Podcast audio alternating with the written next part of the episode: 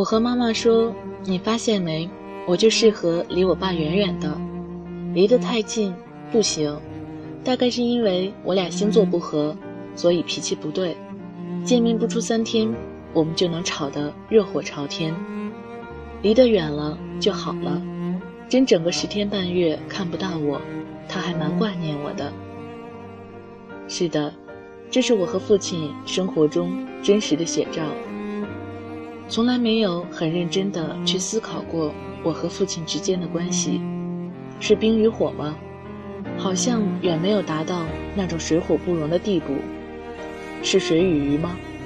好像又远没有达到那种亲昵的程度。但是有一点我可以确定，我们都是彼此生命里的不可或缺。父亲、母亲、我和妹妹。这个家庭缺了谁都是不完整的，是他们成就了我生命中的不可替代。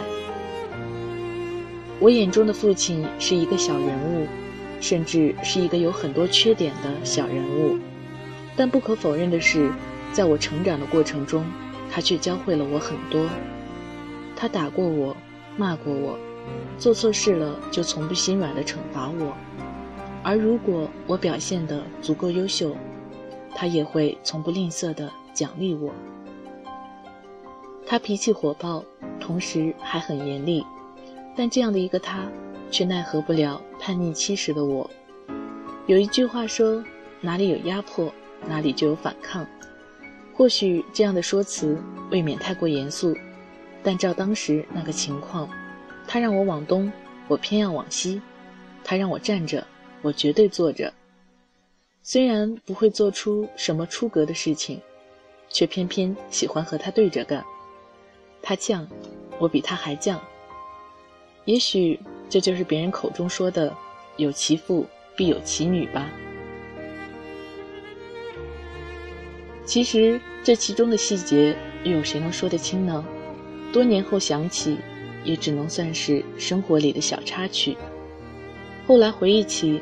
他只说当时的我太不懂事，把他气得够呛，但同时也反思说，当时的他年轻气盛，不该和我那么计较。显然，这样一段不算愉快，但也不至于悲伤的记忆，谁对谁错，现在看来已然没有那么重要。记住了，遗忘了，经历了，懂得了，时间让他懂得了我当时的叛逆。也让我明白了他当时的不容易。有些事真的没有必要太去较真。难道说我真要因为小时候他打过我、骂过我，我就要记恨他一辈子吗？不是的，正是因为他的严厉，同时造就了我独立、乐观、向上的性格。生活，他给予了我他所能给的最好的。环境，他创造了他所能做到的最棒的，甚至我做每一件事情，耳边至今都会回想起他给我的每一句嘱托。他说：“路是你自己选的，做任何事情你都要三思而后行。我给你充分的自由，但不要有一天跟我说你后悔了。”他说：“生活上有什么事？”或者感情方面的问题，都可以和我或者跟你妈妈说。别以为我们这个年纪什么也不懂，我们都是过来人，总还是能帮助你一些的。他说：“女孩子不要太攀比，不要太虚荣，戒骄戒躁，做自己就好，也不要和别人过多去比较。”这些都让我有很深的思考和太多感悟。可能很多话我不大能叙述出来，当然也不可能像这样文绉绉的，但意思我是绝对没有表达错误。有时候想，现在也挺好，我和父亲之间，我们现在可以很自由的去交流所有问题，包括他的工作压力，我的校园生活，那些以前他嫌我年纪小从来都不屑于跟我聊的话题现在都被我们摆在台面上更像是朋友间的倾诉。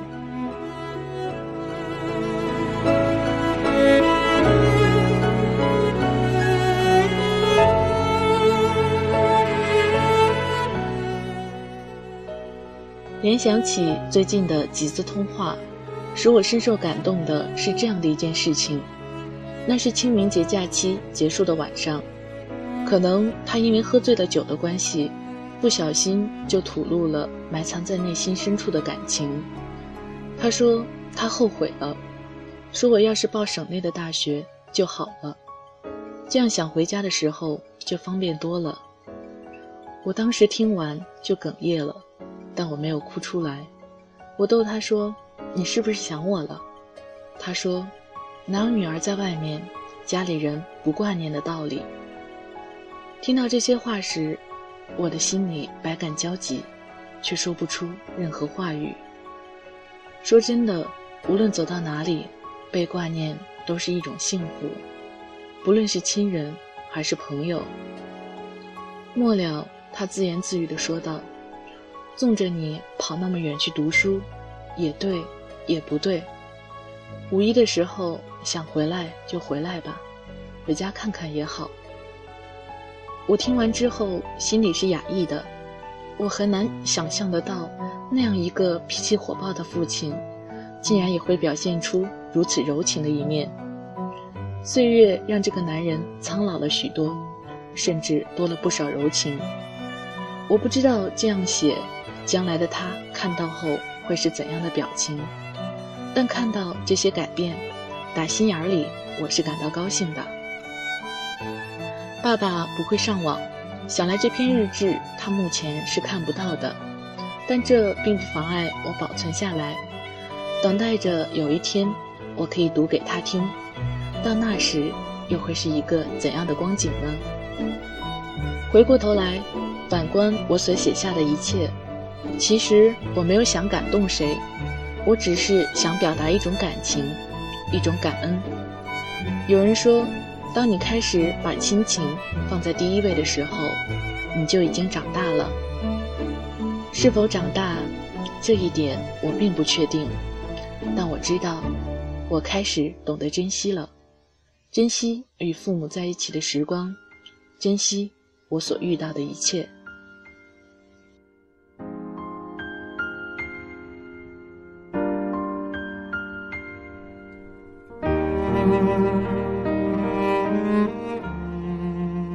这是两年前的自己在爸爸生日时写下的日志。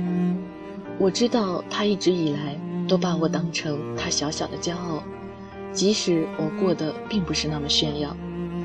今天是爸爸的生日，也是为了给他不一样的纪念，所以选择把这篇文章录了出来。节目的最后，还是不能免俗的说一句：祝爸爸生日快乐！也祝福天下所有的父母身体健康，万事如意。有时候我们总是把脾气最差和最糟糕的一面留给了最亲的人，等到过后才追悔莫及。不要让爱你的人伤心，因为他们爱你的心比什么都珍贵。这里是荔枝 FM 九三三幺八五萌新 Hi Story。愿我的故事给予你温暖的力量。